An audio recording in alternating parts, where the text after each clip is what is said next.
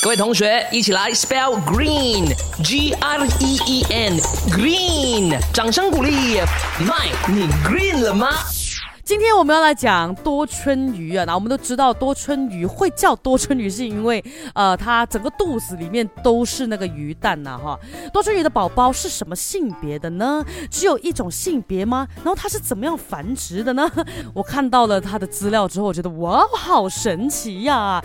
那所有的多春鱼宝宝呢，都是雄性的，你就觉得啊，一出生就是雄性，那那那没有雌性怎么生孩子呢？不，难道是雄性在生孩子吗？呃，不是，不是。他们呢实行的是一夫一妻制，就是如果呃雌性的鱼呢意外的死掉的话，那在当下配对的这个雄性的鱼呢就会直接变性成为雌性的鱼，然后再找另外一只雄性的鱼去配对继续生活的。所以为什么说一夫一妻制？就他们的配偶还在的话呢，他们是不会呃去找其他的鱼的。所以呢，多春鱼一生啊都处于一个姐弟恋的状态呀，因为多春。鱼小时候都是男的，长大了变女的啊，就是因为这样子啊，而，大家常常吃到的多春鱼啊，大多数都会有鱼籽的，很神奇吧？竟然有那种想要变性就变性的动物啊！